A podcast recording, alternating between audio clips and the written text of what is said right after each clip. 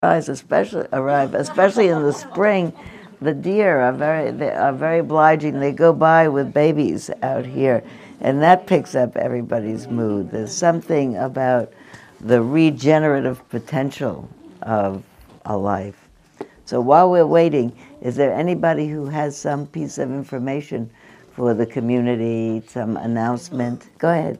Go ahead. Actually, I do. Um, I'm hearing for the first time ever, having been closely involved in the medical community and working with cancer and AIDS for 42 years, about the shingles vaccine. Um, I experienced the death of a very close friend and a great bereavement, which was followed by a flu and then what I thought were three spider bites that turned into shingles. And I've been treated since August and I'm now fighting for my vision, which is compromised. Um, so, what I would like to suggest is that everyone consider with their physician whether it's appropriate to get the vaccine. Had I known, that would have been a much easier route to go. Robin, I'm so sorry that that's happening with you. And I hope everyone who's doesn't have any reason why they shouldn't have the shingles vaccine has had the shingles vaccine. You can you can I think you can go get it in Safeway actually, but uh, it's, Now all around. Yeah, I'm so sorry. So, as a, a blooming artist, Yeah. it's quite a blow. Yeah. And I'm fighting to, for a healing. Well, thank you for telling everybody. Really, really, really investigate that. Um, I have an announcement. Yeah, go ahead. I'm wearing the shirt of a family plaque. Maybe some of you remember, she's the person I long ago heard about Spirit Rock, my first time to be here. Oh. And I'm thinking of my great grandson, who is now five days old. And I'm thinking that I want to tell, thank you very much. I want to tell you, although I did not have a flyer to do it, I had a phone call that said, don't forget to say that there is a meeting this uh, Saturday, Sunday, Sunday from 4 to 6 in the Dominican area of San Rafael. If you call the number that I will now give you in a minute, you'll find out how to get there. Uh, of the uh, National Peace Alliance and the president, the national president of the Peace Alliance, which is doing very, very interesting things in Washington, D.C., is going to be there speaking from 4 to 6 this Sunday. I will also be there. I will speak from 401 to 402 as a, a very small little piece there. But the main thing is that this other person will speak, and you can come. All you have to do to get the instructions for how to get there is to call the number that I'm about to give you. I sound like on the television. Write down this number right now so you can get it. Uh, the number you call is anybody going to call the number? 415 533 5540. Ray, this is just your up your alley. Five, five, 533 533 5540. 415. Okay. Yes. Well, take this uh, while you're giving your announcement about the back, baskets. Take this away so they can put the chairs. Okay. Okay. All right. There you go. I just wanted to mention that there are three baskets in the back. One is the Class D basket, and that's to keep the lights on at Spirit Rock. And those of you who are here for the first time, all this is on Spirit Rock for you as Spirit Rock's gift. There's a small basket for the homeless to add food uh, for those people uh, in San Rafael.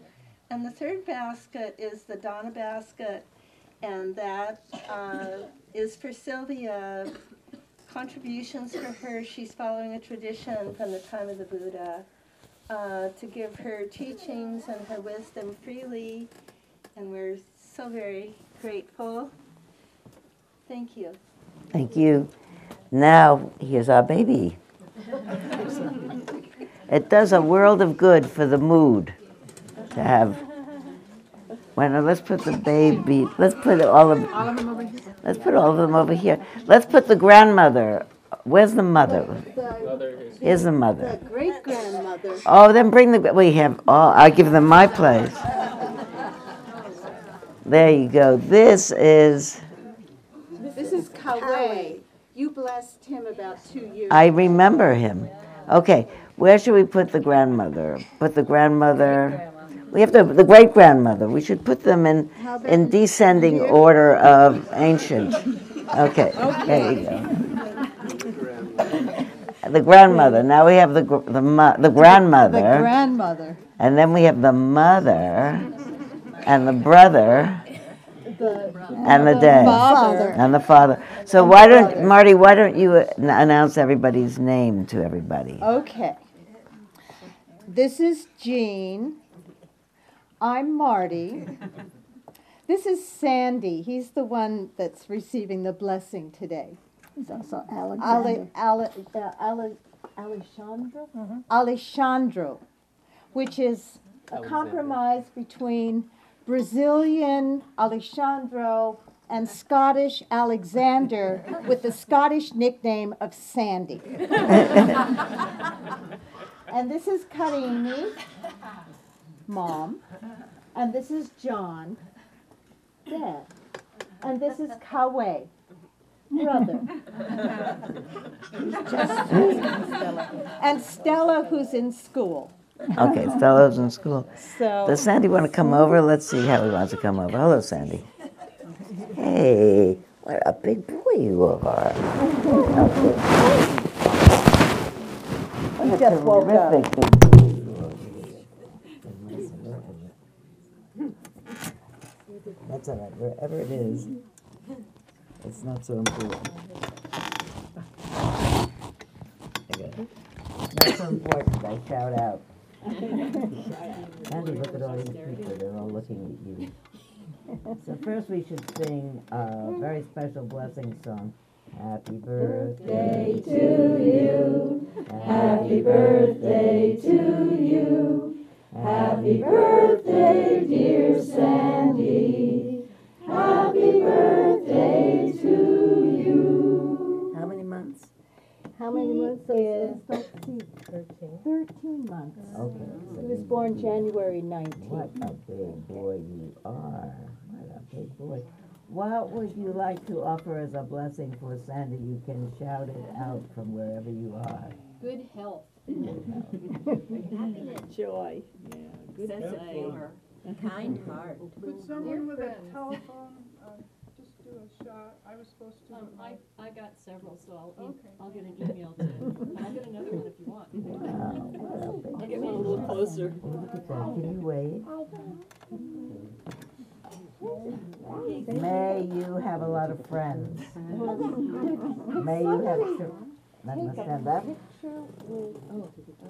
May he know God's love. May you know God's love. May you be resilient. May you be resilient. May you have equanimity.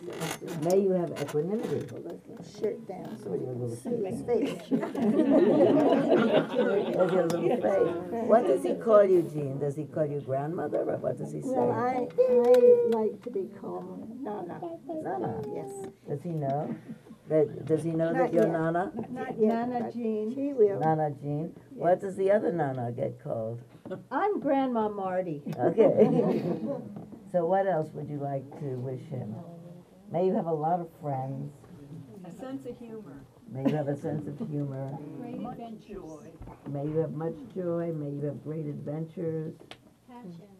May you have passion, An inquiring mind. an inquiring mind, Lots of imagination. lots of giggles. May you love your family. May you love your family. May your they family thrive. love you. Your family isn't going to love you. May you have a wonderful life with all of them and meet spectacular people and mm, see a lot of movies, play a lot of games, and laugh a lot of laughs. What else do we Love healthy food. love healthy food, Enjoy nature. enjoy nature, live on a clean planet. Avoid McDonald's. Exercise daily. May you exercise daily. Look, you're getting homework already. You start yet, you have homework. Well, we have, how about we give some blessings to the big brother over there? Wow, okay. Oh, and you he go. just had a birthday. Oh, he just had a birthday. And Okay. he turned three. Okay, well, then, can you show us three? Kelly? Ah, there you go. There you go. Does he speak uh, Portuguese? Oh, yes, he speaks Portuguese. Okay, would his dad like to sing happy birthday in Portuguese? Oh, we could do that. Do that. What do say? Parabéns pra você nessa data querida. Muitas felicidades, muitos anos de vida.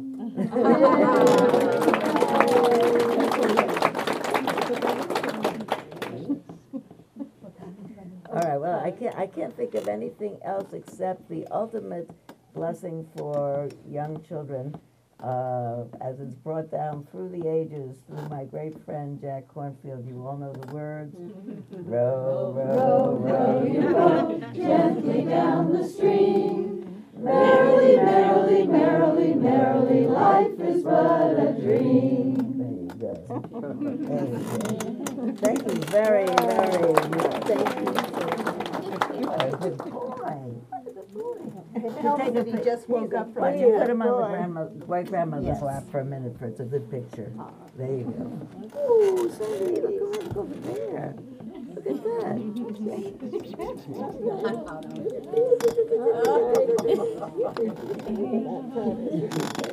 Dá um beijo, manda um beijo, um beijo. Dá tchau. Thank you very, very much for everybody coming. Oh, thank you. Can you walk, Sandy, almost? You can walk, can't you? You show off how you can walk.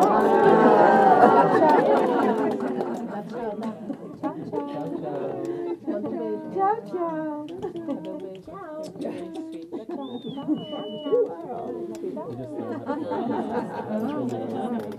how to Ciao, ciao. Thank you, very, very much.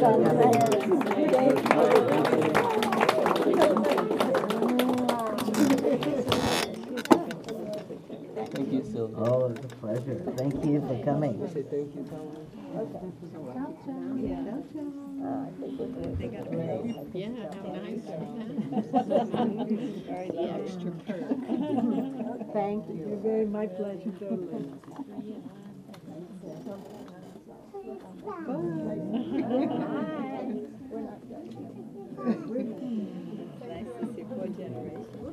If I could arrange it, I would arrange for someone to arrive with a baby every week. How old is, Hmm? how old is your youngest? My youngest grandchild is is 13.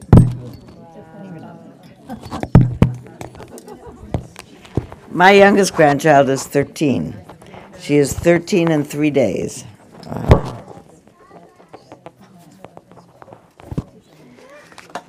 I would arrange to have that every week, not be, not because it's uh, uncomfortable, not not, to say that it's uncomfortable. It is uncomfortable to think about the amount of pain and sadness and difficulty in everybody's life here, in everybody's life everywhere.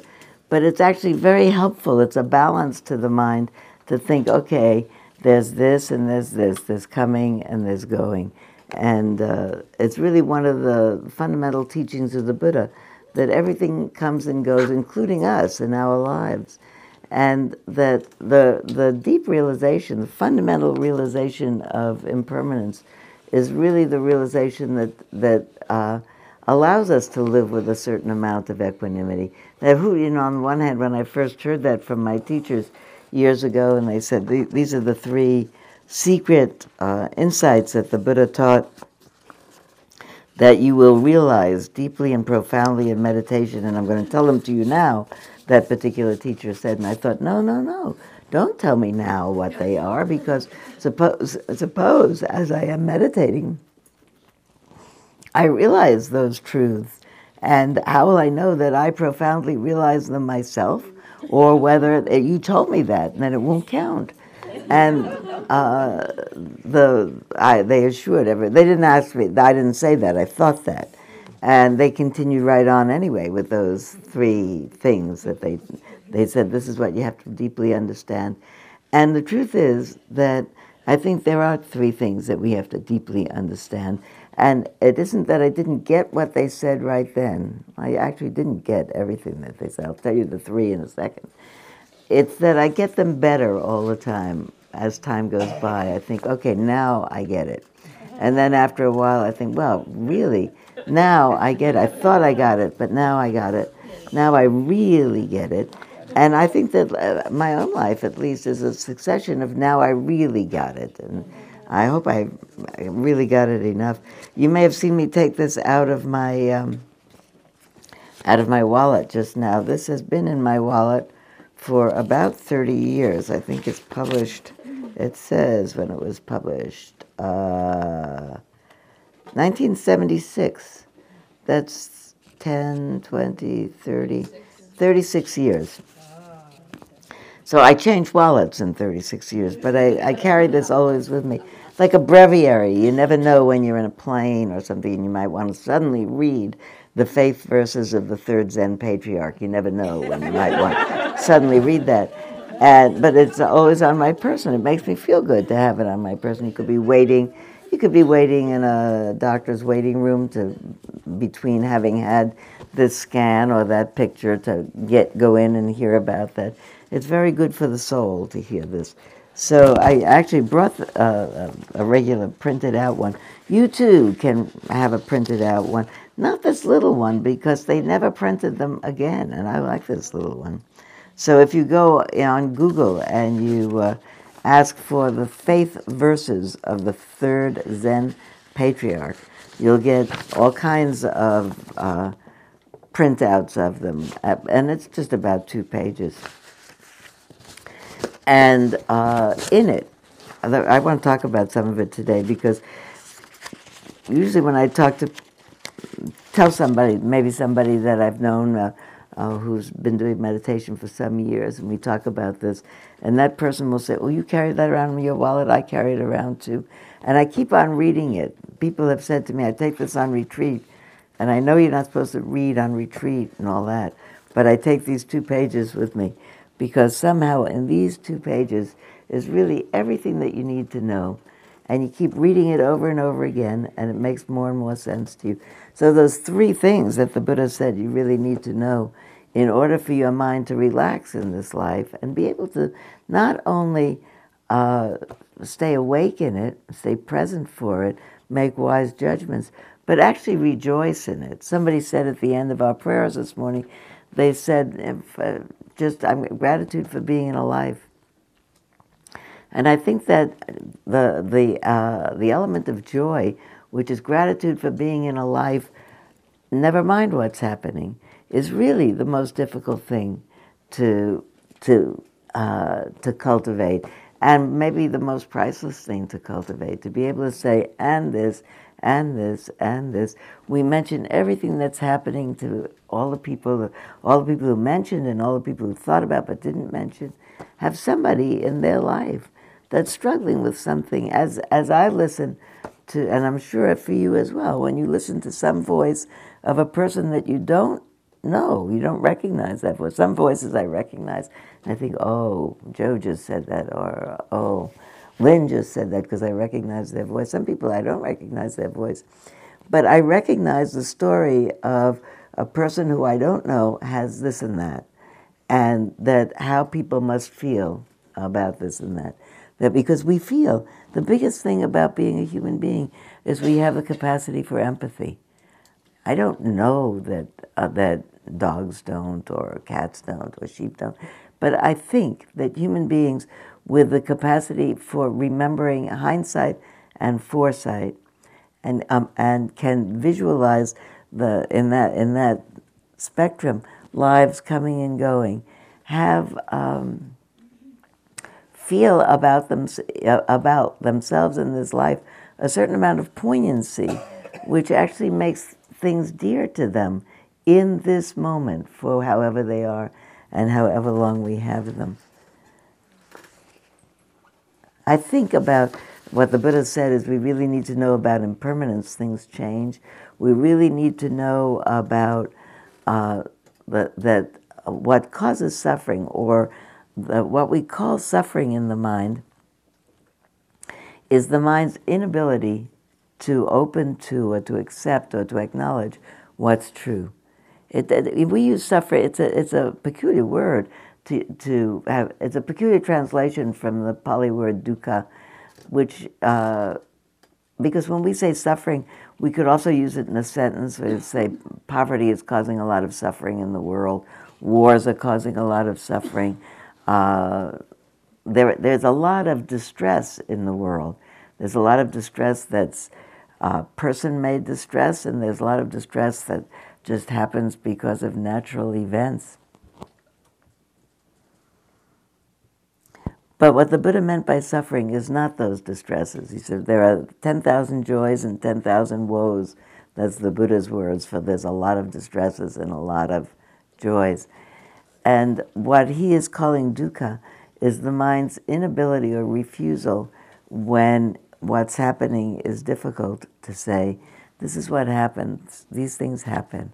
I can do this or I can't do that. Or everybody who said in their sharing this morning, so this person or that person has now signed up with hospice, knows that there's nothing you can do anymore. Things are on a roll and they're going to end in a certain way. All of our lives are going to end in that same way, but we don't know when. And it's different to know when. Uh, sometimes I think if we knew when, even if the when was a long time from now, we would not mortgage away a minute of our lives with ridiculousness, with preoccupation, with stuff that's. Well, I'm going to tell you one line from a poem that uh, Susan sent me. By Susan is my my great sender of poetry by internet. Maybe I get to read the whole thing today. But talking about visualizing when hearing the poem is about visualizing the opera that's being presented. This person is listening to it on a car radio. And uh, at some point in the end, he says uh, he's appreciating the depth of uh, fervor in this person's singing. Uh, even though he says, "I know this, this, and this about the other," and that it's really, it's really make believe, and uh, even though I know the chain, his chainmail is made of silver plated, silver painted plastic, and his mismanagement of money is legendary. As I know, I have squandered most of my life in a haze of trivial distractions.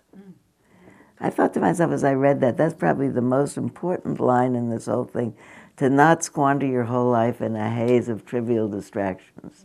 There's so many things that are important when something happens that really captivates the mind, who you like, who you don't like, who hurt your feelings three and a half years ago, what bad review you got, who said what about you. There's nothing. It's a haze of trivial distractions. You suddenly see this is important. In the in the faith verses of the third Zen patriarch, it says. Uh, to set up what you like against what you dislike is a disease of the mind. It confuses you. Indeed, it's due to our choosing to accept or reject that we do not see the true nature of things, because we already have an opinion of how they are. I'll read you some more of the verses from here. I've told you two of those insights the insight of impermanence, things change, the insight of suffering. Suffering is the presence in the mind or suffering is imperative in the mind. It shouldn't be like this. Shouldn't be happening. That person shouldn't have done this. They shouldn't be like this. Uh, we talked last week about seeing. Did you do that? Uh, we said we'd have an experiment to see if you could spend a week not thinking I should have. That every time you think I should have done that, you could change it to, oh no, wait, I wish I had done that, or I wish he had done it. I would have preferred had they. Anybody did that homework, by the way? Did the should? You did the should, Nancy. Did it work? It should have worked. By which I mean most likely it worked. but imperative in the mind, I can't be happy. Uh, I mean, when Robin said about what happened to her with with with the uh, as the sequelae of uh, shingles, and think, oh, uh, maybe you thought I should get a, uh, uh, I should get vaccinated this afternoon. I hope you thought that, but it'll be helpful if you think I am going to get vaccinated this afternoon. I'm going to go do it. But should is too late already. It didn't happen.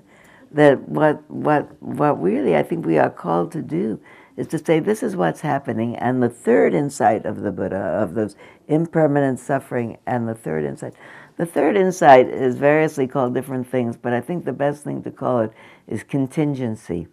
Things happen because other things happen. I was uh, having coffee yesterday with a, a, a, relative of mine.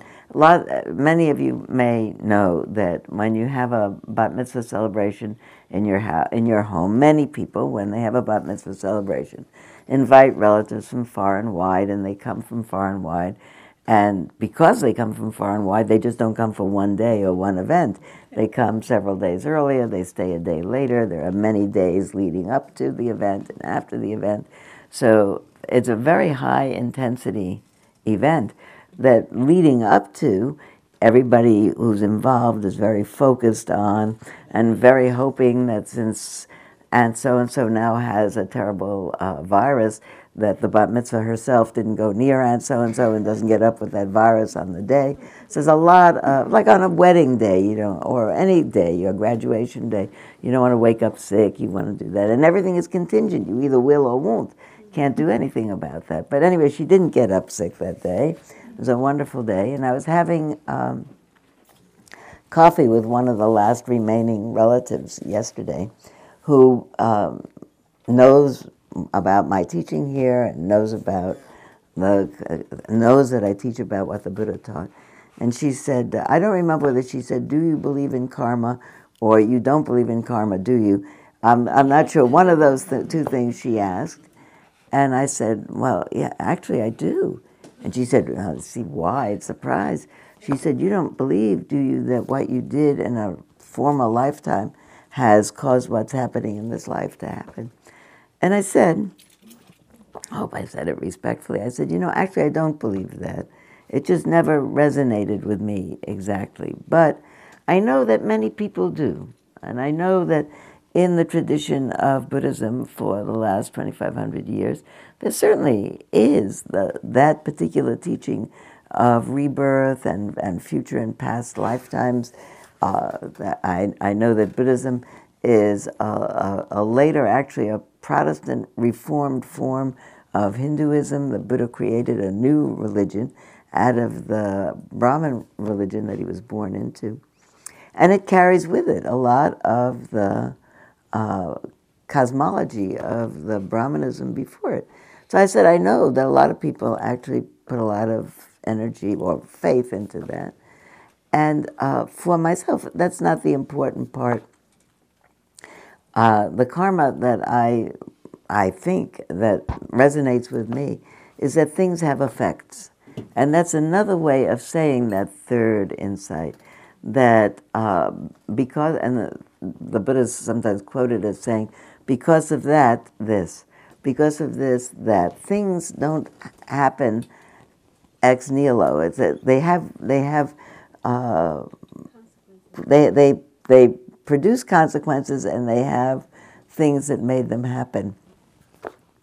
I used to like to do things like uh, say that uh, Marco Polo is part of my karma, uh, and uh, which is surprising, you know that.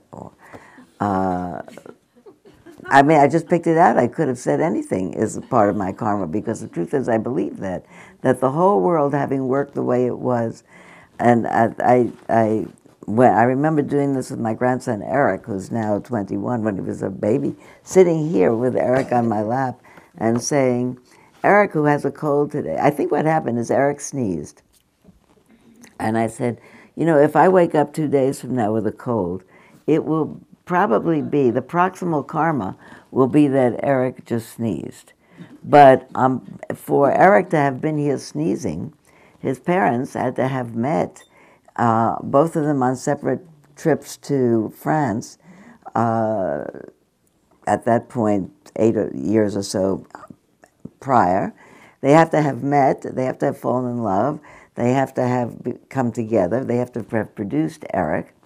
And for both of them to have met and to have been in the places that they were at the time that they were, that Eric's father had to have the idea that his son would work with him in his business and therefore should train in this country. And uh, Eric's mother should have been interested in perfecting her French so that she could follow a certain career path, neither of which career paths they did, but they were there at that time. But they did have the career path of coming together and making Eric, who's now sitting on my lap. And it wouldn't any of it have, if, you go back, back, back, uh, uh, my daughter would not have been going back to Europe and blah, blah, blah. We wouldn't have been here. She wouldn't have been there had I not met the person that I married and liked him well enough to create her mother. And we had to be in the place that we were because all of our grandparents migrated here from Europe.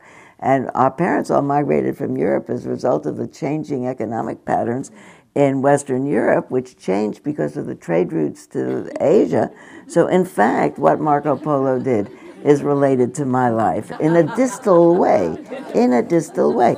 But there is nothing that didn't affect it. Nothing good, nothing bad. The fact that certain people came from Europe earlier than other people, uh, then they have progeny here. Other people who didn't leave when they could, at, at earlier times don't have progeny here.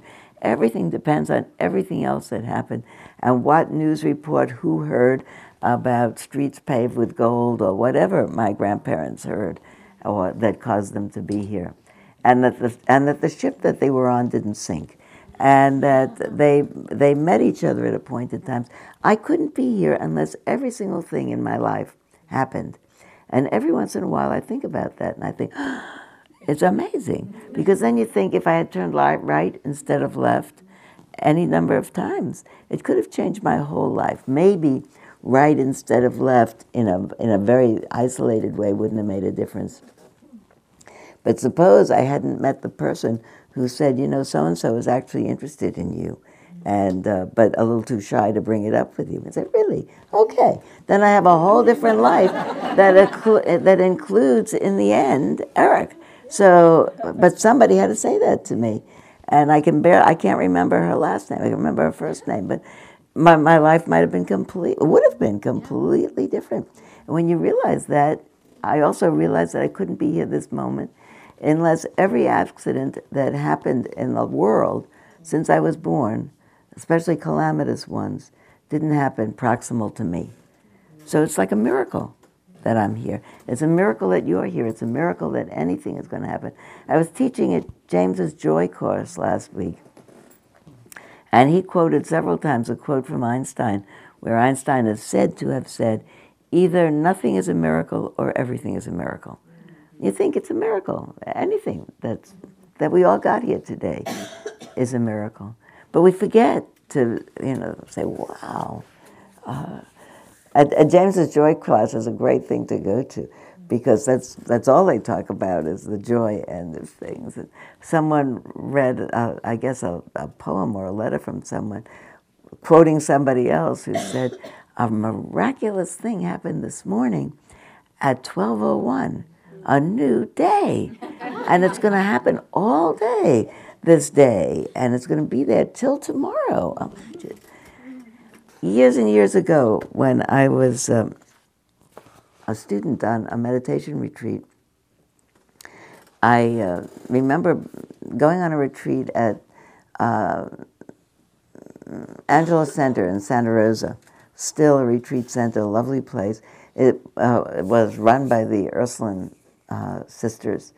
And uh, so it had very lovely religious quotes on all the bulletin boards. And I used to do walking meditation up and down a certain hallway.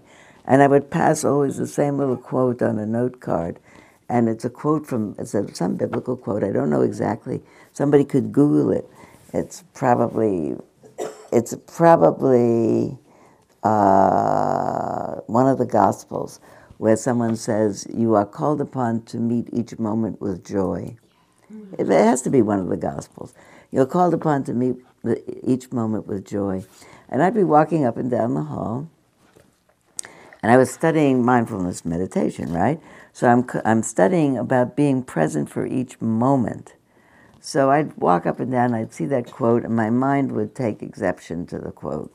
It would say, okay, I get it about you're called upon to meet each moment because what can we do? You know, here's this moment, and it's either what I desired or not what I desired. How do I know? I'm not in charge. But it happens. Some things I'm happy that they arrive. Some things I'm not happy that they arrive. Doesn't make any sense. Called my I meet it okay, but meet it with joy. Forget about it. You know, there's uh, some things you don't meet with joy. But actually, the more I think about it, I think as an injunction, we are called upon to meet each moment with joy. Is quite profound. It could be otherwise. This moment, it's, it's what it is. Maybe part of the joy is I'm still here to have this moment.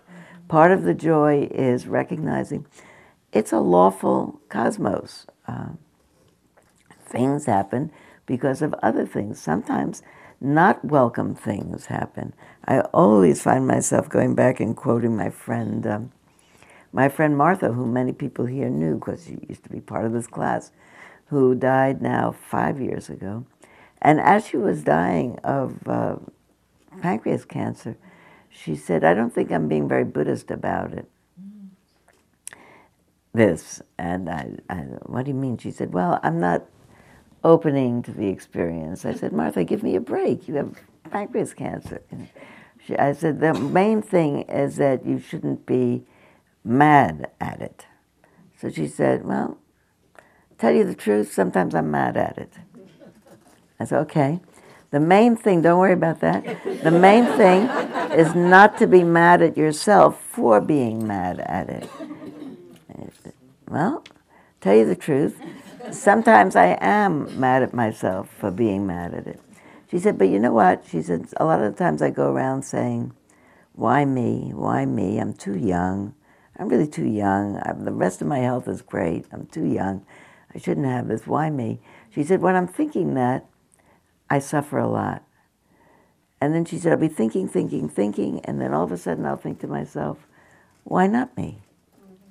It's one of the things that people get in the world. Why not me? Says, I'm not any happier about having it, not any happier about dying, but I'm not suffering so much. Why not me? Anything that happens to us, why not me? It's a thing that happens to people. So, one of the things I was thinking about at the bat mitzvah on Saturday night, the, morning service, and it's a morning service in the synagogue. It's very interesting. It's a morning service in the synagogue. It's a regular service. So regular people who belong to that synagogue community come, as well as people, the relatives from far and wide. And the rabbi, uh, the rabbi gave um, a homily, a sermon for the morning, that uh, had to do with the the uh, part of the Torah that was read that morning, as did my granddaughter Honor also give a homily on that same portion. But he's speaking to the entire congregation. He was telling a piece of his week. And he was telling about having to go, needing to have gone directly from meeting with people, meeting with a couple who was about to get married, whose marriage had been moved forward and made a much simpler event that was going to happen in the rabbi's study because of the um, uh, suddenly uh, near death that's going to happen of one of the parents of one of the people marrying. So the whole idea of a big wedding, everything has changed to we'll meet earlier, we'll have this marriage ceremony.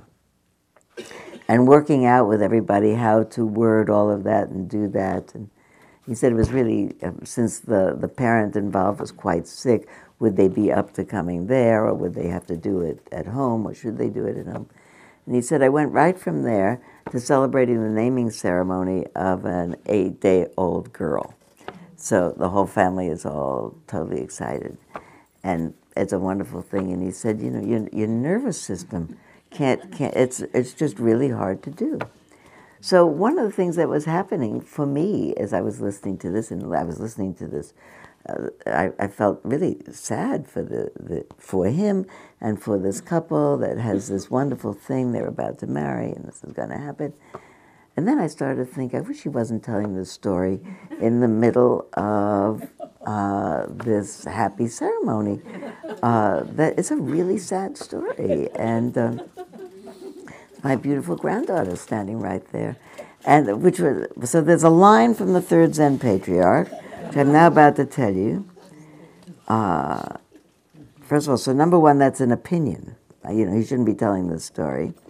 And my favorite line from this, my favorite line from this whole thing is um, do not search for the truth, only cease to cherish opinions. Later on, it says about opinions, it says the burdensome practice of judging brings annoyance and weariness. What benefit can be derived? So, in the meantime, I'm thinking this. I wish he was telling something else. And then later on in the day, I thought to myself, that's the only sermon, and it's the only homily. So frequently, when we finish our morning prayers here, I end up saying to you, Phew, look at what we carry in this room. Half the people in this room are facing some imminent kind of terrible loss. Other people in this room are looking forward with great hope to some wonderful thing that's going to happen. That's the story of life. It's coming and going and coming and going. And so frequently I say, after we've shared our prayers in the morning and we, and and we stop, today was a little picked up because Marty's family was here, but often I sit here and I feel honestly stupefied. I feel, what will I teach about Dharma? What will I say about life is challenging for everybody? We just heard that life is challenging. I could not give a better Dharma talk than those five minutes or ten minutes or however long we spend talking about what's happening in our lives. That's stunning. Everything happens to everybody. So I changed my mind about his homily. Um, and uh, and Honor didn't seem to notice anything wrong with it either. Nobody else did either. So it was just my own mind that had an idea about what would happen.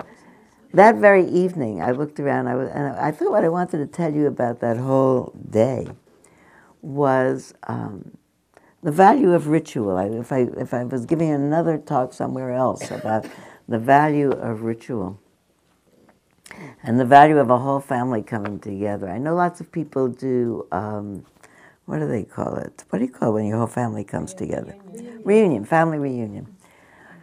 So, so we don't do that. We haven't done that because in a, a, a big extended family, there are enough. Um, there are enough weddings and funerals and uh, bar mitzvahs and bat mitzvahs and uh, what it what uh, weddings and funerals, bar mitzvahs, bat mitzvahs.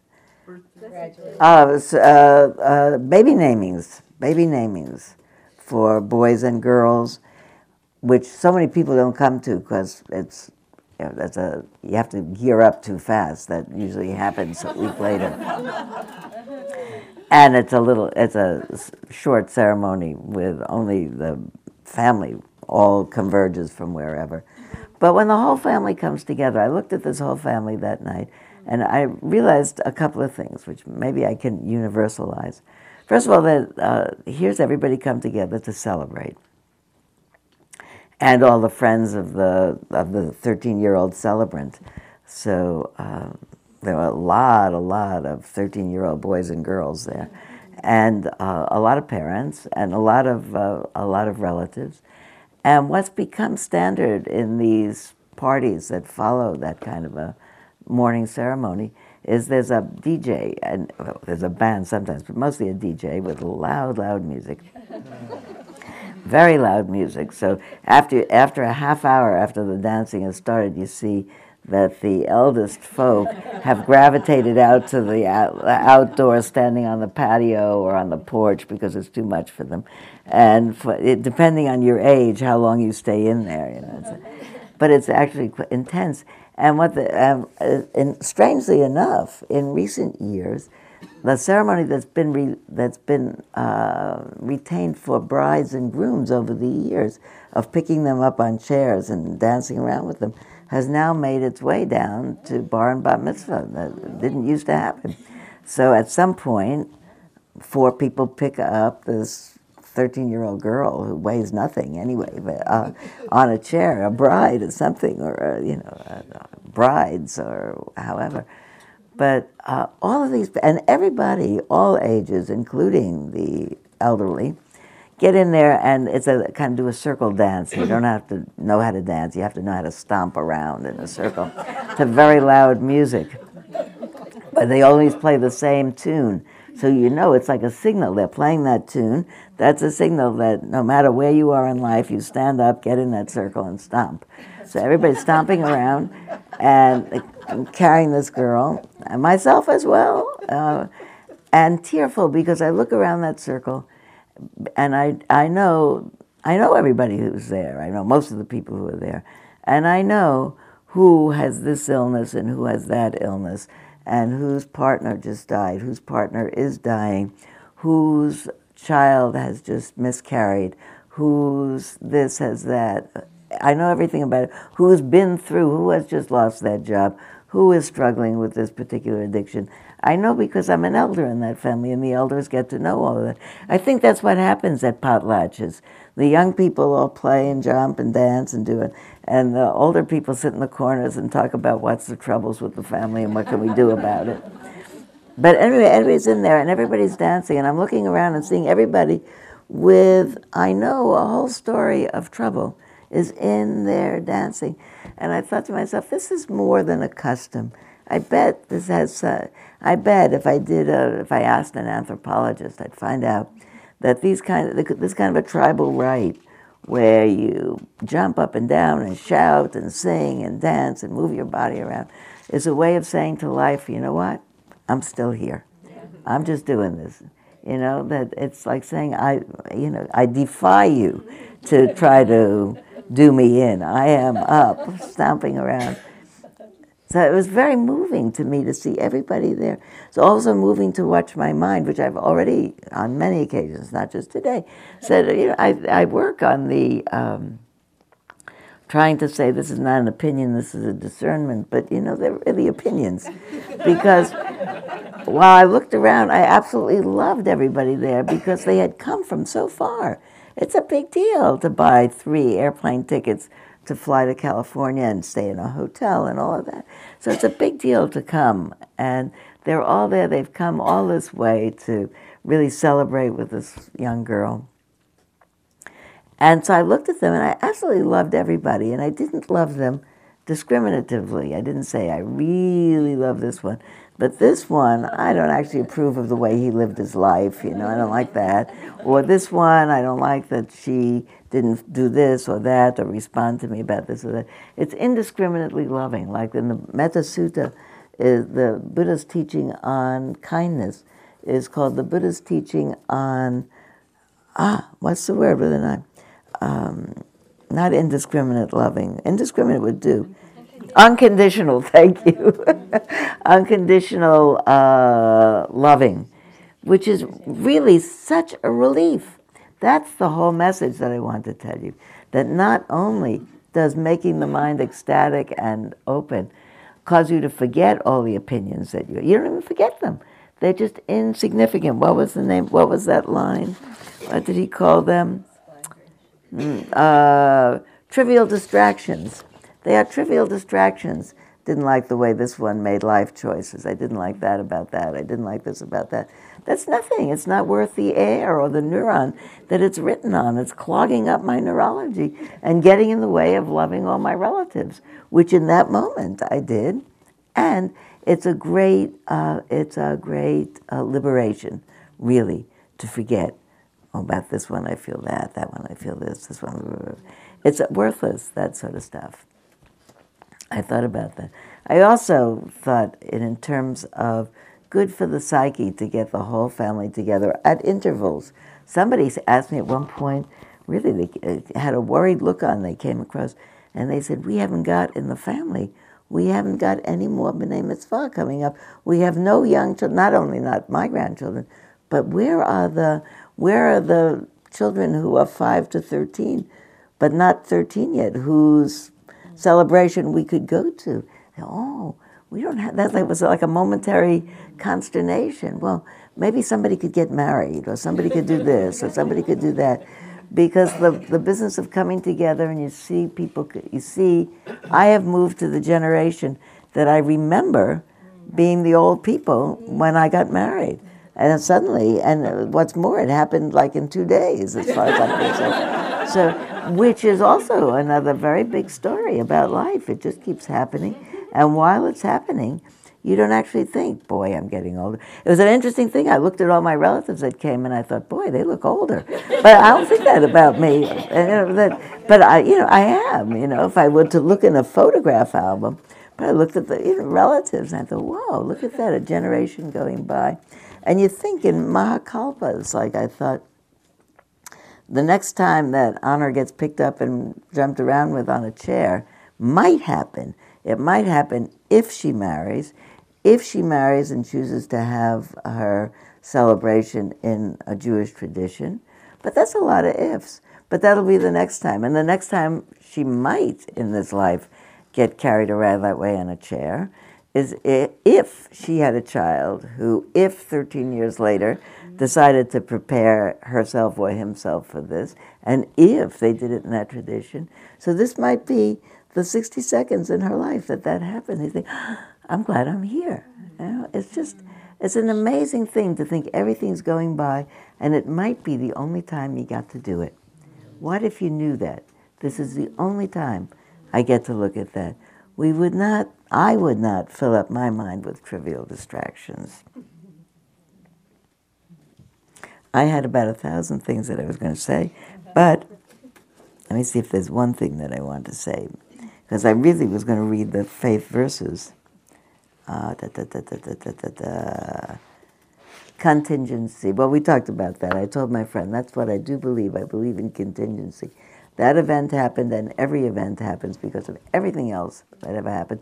And we've spent, this is a good way to end, we've spent the last, today's the fifth week, talking about the practice of gratitude and the practice of saying thank you, no matter what,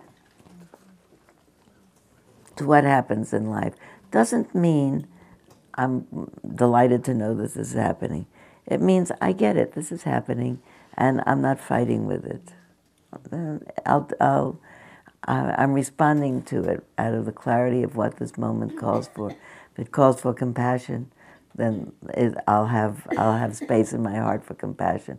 If it calls for enthusiasm for somebody else's good fortune, I'll have enthusiasm.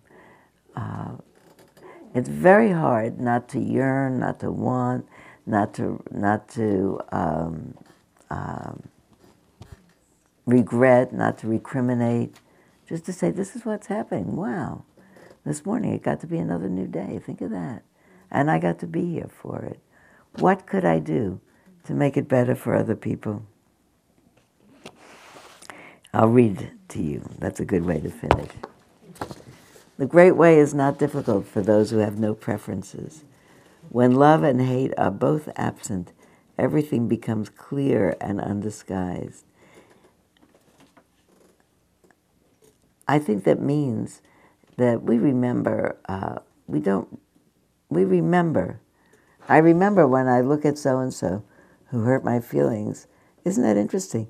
There's so and so who hurt my feelings, and I love them completely. So you don't forget. It's not the, it's not amnesia. It's the ability to hold the fact that oh that happened, but this is now, and I love them, and that, that's a possibility in life.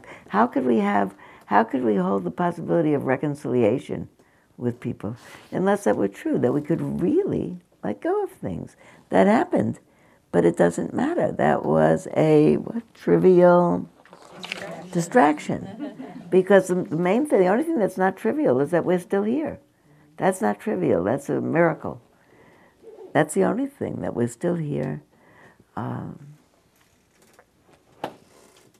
on occasions like that, uh, on, on occasions like uh, the occasion of a 13 year old saying, okay, now I take my place as an adult in the community. On any occasion, uh, on the occasion in three weeks at arriving at Passover, at any occasion that you arrive at, there's a particular blessing for arriving that was my father's favorite blessing to say in the world. And it's a blessing that means I'm really grateful that I made it to this moment because we could have not, but we did. My father used to say it uh, when he uh, ate asparagus for the first time in the spring, in the days when you couldn't eat asparagus all year round. And when it was spring and you ate asparagus or you ate a peach, he would say that when he went swimming in the Atlantic. We, we would swim together. We lived near the Atlantic Ocean. For the first time in the spring, he'd be running into the water and saying his blessing. And I, and I, I liked it a lot all my life because it was my father's blessing, and I always thought about it in, in the context of my father, who I loved a lot. But as I get older, and I realize it's a miracle that we made it.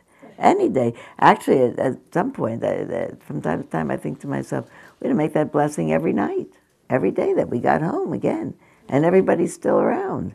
Say, whoa, look, I'm still here. Or maybe when we get up in the morning. Or maybe it's the only thing we should say. Wow, we made it till lunchtime. if you wish to see the truth, then hold no opinions for or against anything. To set up what you like against what you dislike is a disease of the mind. This has a phrase in it that I love. When the deep meaning of things is not understood, the mind's essential peace is disturbed to no avail. I love that line, the mind's essential peace.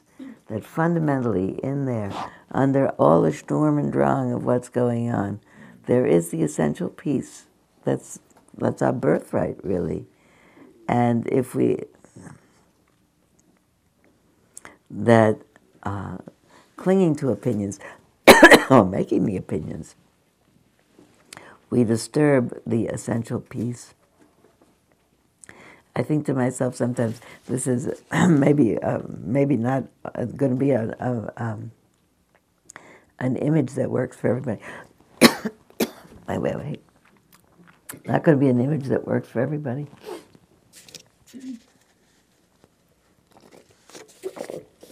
But I think about I think about the times, and you think about them too, when uh, when your your experience of your mind is peaceful. It's really peaceful. When you really feel, wow, things are okay. I mean, things are just what they are, but they're okay. That um, the mind is not troubled by it. I'm not having uh, like it's very it's very uh, current to say no problem. I don't so much like that when I say thank you very much and someone says no problem because you know I'd like them to say you know. But anyway, no problem has become the idiom of the moment. But the mind that has no problem, no problem, no problem. Add that, and then something. As I think of my mind as being like a, like a like a sheet of blank paper that's just flat, not, or a sheet of on a bed that's smooth, nice. No problem. Like my mind is like that. No problem. And that an opinion kind of. I have to have a piece of paper.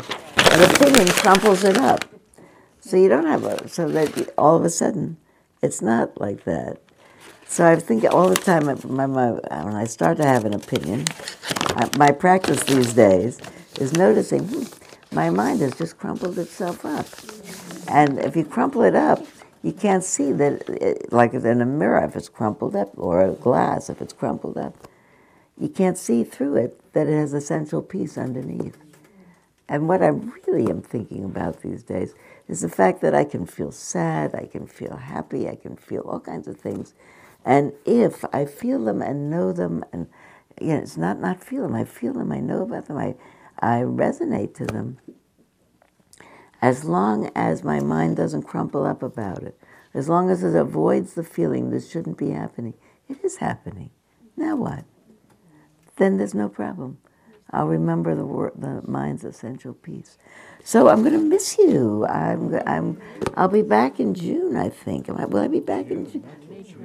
No, no, May 29th. Thank you very much. May 29th. May 29th, I'll be gone. Huh? much of it I'm going to be in um, I'm going. I ha, I'm going to Europe, and I'm I'm going to Berlin for several weeks, and then I'm going to I'm going to be in France with some friends for several months. But you know, wherever I am in the world, it gets to be Wednesday morning. I, I know it. You know, my clock goes off. Hmm? Well, I'm not sure. Donald will be here a lot of times. Donald is wonderful. The Tony Bernard the next two weeks. Oh, Tony is wonderful. Week. Okay, thank you very much. Tony Bernhardt is going to be here next week. Tony is a fabulous teacher. Really come in here, Tony. He's so, so good. Tony is one of those people whose Dharma talks I listen to in my car when I drive around. That's like, I, I, I really love how Tony teaches. And then Linda Graham, who's a very great friend of mine, will be here. And then Donald will be back. Lots of good people. Wednesday is always here, even if I'm not here. may, may we and all beings um, manifest more and more uh, the wisdom that we deeply know that we are happiest when we are loving and forgiving and expansive. May all of our opinions dissolve. May all of the world's opinions dissolve. May we um, manifest in our hearts the peace we wish for the world.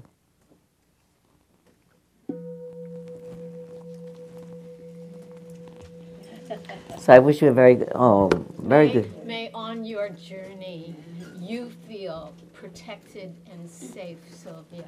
May you feel contentment and gladness, and may your body carry you. Good health and strength, and may each step unfold with ease. Amen, Robin. Thank you. okay, I'll see you in. I'll see you in May.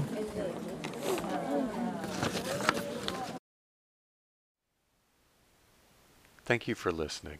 To learn how you can support the teachers and Dharma Seed, please visit dharmaseed.org slash donate.